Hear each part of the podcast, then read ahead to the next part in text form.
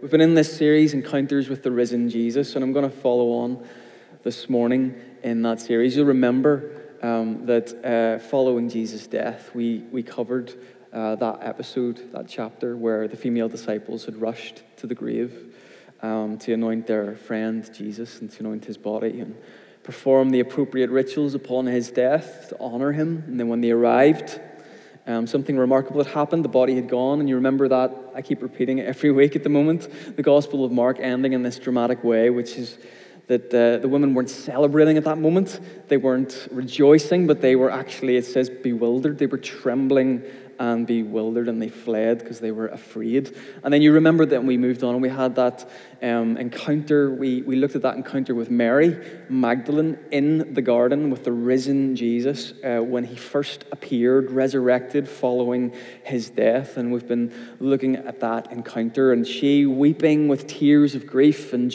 and tears of bewilderment and tears of fear and, and a sense of uncertainty. You'll remember um, she hears her name being spoken.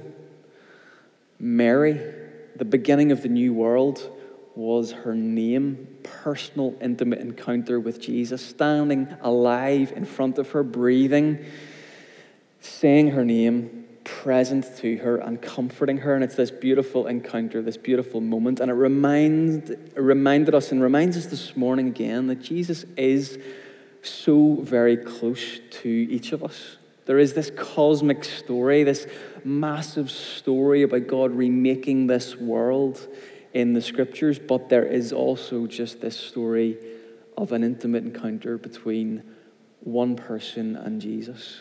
And that is part of the story, and we see it here. Mary hears her name, Jesus comforts her, and he's present here. And you remember that he goes on, he directs her as well, and he says, Do not hold on to me. And uh, we realized that Mary, well, Mary didn't realize, in fact, that a new world had been, had been born, that there was, there was a whole new world in front of her, and she was behaving in the way that the old, the way she had in the old world, clinging to Jesus, and yet Jesus was standing, having been into the bowels of the earth, having been through death and resurrected into this brand new world that we, that's our Christian hope that we believe is present and here with the resurrection of Jesus, what God has done in Christ. And Mary had not quite grasped that yet, and she was clinging to Jesus. And you remember he said, Do not hold on to me, Mary. There was an invitation for her to move forward from the old world into the new. Um, and so, through these comforting words and through Jesus clearly directing her and her then seeing Jesus, she goes back to the disciples and says, I've seen the Lord. She takes that invitation up and she walks hand in hand with Jesus, so to speak, into this new world of possibilities. And it all begins with that powerful, intimate encounter. And I've been sort of drawing out some, I guess, something we can reflect upon in this story as it relates to us, um, particularly as it relates to us as we sort of re enter this post lockdown, post COVID world, or as we try to process all of the kinds of emotions and feelings that we have, the kind of reintegrating into social life again, the, the kind of fears that we've experienced over the last year, the anxieties perhaps that we've experienced, the disillusionment, the disappointment, the uncertainty. Maybe that's not been your experience, but I know for sure that it's been a, my experience at times, and for many of you it has been. I know because I've heard you share it with me. And we're processing all of that and wondering what the future holds. And I, I, I felt that this passage has held so much for us, this encounter with Mary and with Jesus.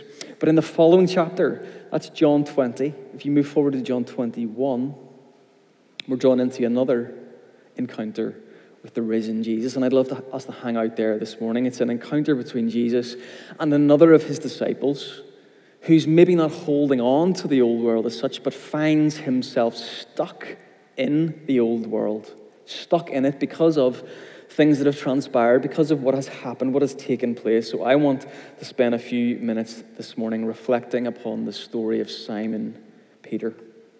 Let me set the scene before we read the passage in John 21. Peter was this leader of this band of disciples, this band of co conspirators with Christ. He was one of the three closest disciples to Jesus, along with the other disciples and the women and Mary Magdalene and the whole lot of disciples, all of them following Jesus for three years, following their friend and their rabbi, their master, and the one whom they'd come to realize was the divine walking among them, Jesus.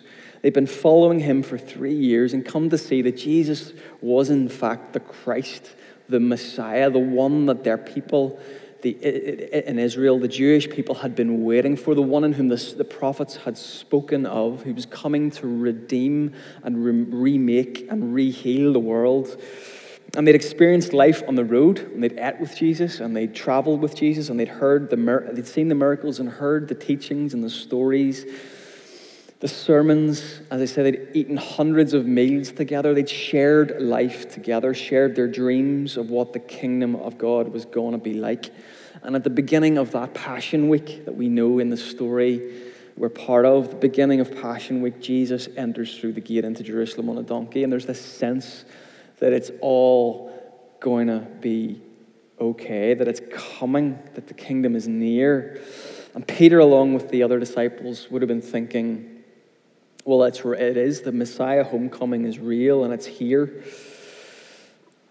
Finally, finally, they will get, after three years of following Jesus, they will get to see this actually come to fruition. And here is Jesus in the center of the Jewish world in Jerusalem, come to overthrow the, the rulers, um, the powers of the empire that had come to occupy their land and, and come to bring freedom to the Jewish people. That was the story that they had understood and that God had promised. Three years in the making, this holy takeover, this righteous rebellion that the prophets and teachers had spoken about, or so they thought, because what happened that week was a massive disappointment. It was a massive letdown. Jesus was betrayed and was arrested, was mocked by the crowds, even his own uh, people. He was called a blasphemer. He was tried in a kangaroo court with no defense, sentenced, beaten within an inch of his life, trailed outside the city, and subjected to a crucified death on behalf of the Roman emperor, death row, as it were. And all the hopes of the kingdom of God that the disciples had carried for three years were over. Three years of following Jesus for what? In the midst of it all, Jesus' followers and friends, they just scattered. Some actually betrayed him, some stood by him, many were distraught. And then we have Peter standing around a charcoal fire on the night that Jesus was arrested, the leader of this apparent uprising of God found himself being questioned by those sitting around the courtyard. And we know the story. I hope you know the story where Jesus, or uh, sorry, where Simon Peter denies even knowing Jesus three times, just as Jesus had said he would. Here is Peter at his lowest point. He had betrayed his best friend and Lord, his master. And in the days that followed, the dream was over. Or so they thought. Fast forward a week or two, and here we are in John chapter 21. And this is a special scripture. It's one of my favorite pieces of scripture. In the time between the charcoal fire where Peter betrays Jesus and this new charcoal fire, which we're going to get to on the beach, Jesus had risen from the dead. He had begun appearing to Mary Magdalene in the garden. The dream did not seem to be over at all. In fact, the future seemed so uncertain, yes, but Jesus was alive, and in fact, he was, he was back present with his disciples. Imagine Peter's feelings, though. I reckon he was probably also feeling bewildered, trembling, afraid, ecstatic that Jesus had risen, confused perhaps what it meant, burdened by the weight of his own failure, the disappointment in himself, the disappointment in how it all had played out. And to come now face to face with Jesus, having that, having let him down, having as Jesus predicted, could you imagine what he might be feeling in that moment? Could you imagine? There was a kind of disconnection. From the one he traveled with for three years, there was a disconnection, a distance. And we're going to see Jesus bridge the distance. I'm sure there was only one thing on Jesus' mind in this passage we're about to read, to read now, and that was Peter. That was Peter. Helping Peter get unstuck from the old world so he can move forward into the new that he had for him. And so in John chapter 21, we see Jesus appearing to the disciples one morning on a beach, interestingly around a charcoal fire. And here is this intimate encounter, another intimate encounter with the risen Christ. Let's read it. Verse 15 When they had finished breakfast, Jesus said to Simon Peter, Simon, son of John, do you love me more than these? He said to him, Yes, Lord, you know that I love you. He said to him, Feed my lambs. He said to him a second time, Simon, son of John, do you love me? He said to him, Yes, Lord, you know that I love you. He said to him, Jesus said to him, Tend my sheep. Jesus said to him the third time, Simon, son of John, do you love me? Peter was grieved because he said to him the third time, Do you love me? And he said to him, Lord, you know everything. You know that I love you. Jesus said to him, Feed my sheep. Truly, truly, I say to you, when you were young, you used to dress yourself and walk wherever you wanted. But when you are old, you will stretch out your hands, and another will dress you and carry you where you do not want to go. This he said to show by what kind of death he was to glorify God. And after saying this, he said to him, Follow me. This is a beautiful passage, and there's an encounter at the, whole, at the start of that chapter. I encourage you to read that chapter when you go home. And as I say, it's one of my favorite chapters in the, all of Scripture. Because following all that had happened, all that had been experienced by Simon Peter, the, there's some guilt there. There's some shame there. There's some disillusionment. There's, there's some disconnection. There's some distance. There's, there's, it's, just not, it's just not right. It's just not right. Yet here we have Jesus meeting again in an intimate way with one of his disciples and speaking words of love and grace and encouragement and life and turning Peter's life around, leading him out of the old stuckness that he was in into the new world. This is the Peter that Jesus would build the church upon, the rock. And three times told by Jesus, Feed my sheep and follow me, nearly echoing the three denials that Peter had given. One sentence at a time, Jesus restores Peter, builds him up, speaks life into his deadness, into the disconnection, bridges the distance. And it is a truly remarkable encounter. And we know as we say, Peter went on to be one of the most significant and important leaders in the early church. He, he oversaw the, the growth, the birth, the growth, the expansion of the church, the, the church that we know today. He was the pioneering leader at the very heart of that. And yet, on this beach, around this particular charcoal fire, he was done. Yet, we see Jesus walking with him reaching out to him, speaking life to him. Peter, do you love me? Peter, do you love me? Peter, do you love me? Feed my lambs, tend my lambs, feed my sheep. Follow me. When I think of failure, when I think of disappointment, when I think of second chances, when I think of all of that stuff, I think of Peter. I think of this chapter. It means an awful lot to me. When I think of words, when I think of, of words that can change someone's life around, I think of this story. I think of Jesus' words of life and encouragement to Peter on the beach. Do you love me? Do you love me? Do you love me? Follow me. I don't really, uh,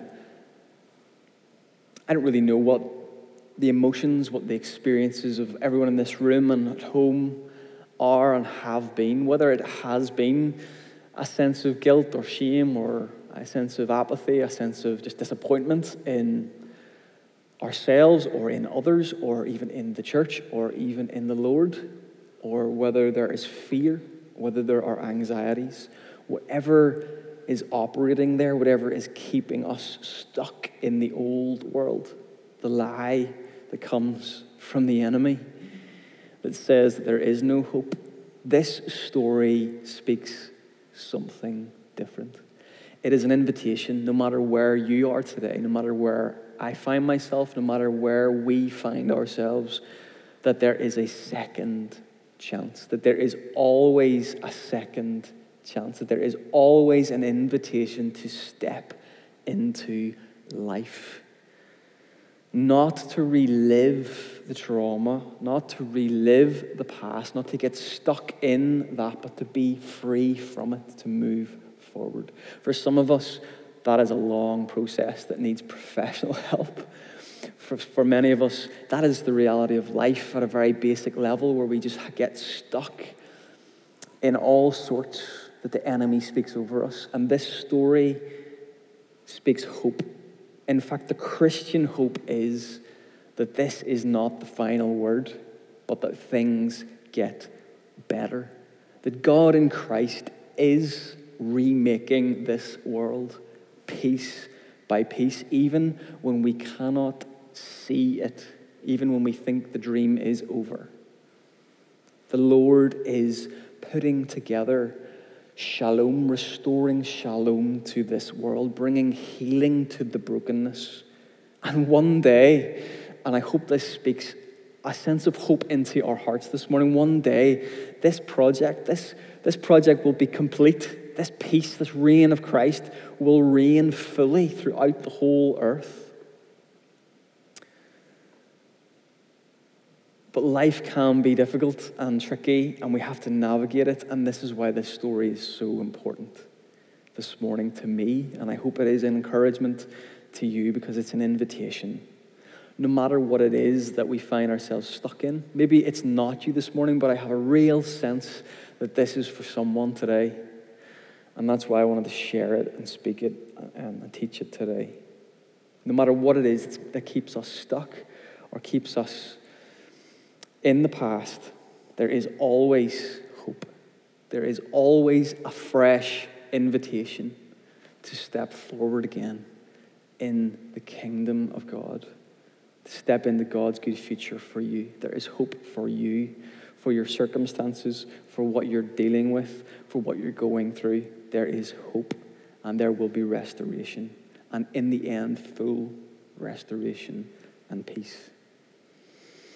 I believe it's into the kind of situation like this that we, as the church, too, as little Jesus, as little disciples, can also follow Jesus' example by speaking words of life into others, by speaking words of hope into others, by reaching out and helping people move forward out of their stuckness, out of whatever it is. We don't even need to know what it is, whatever it is.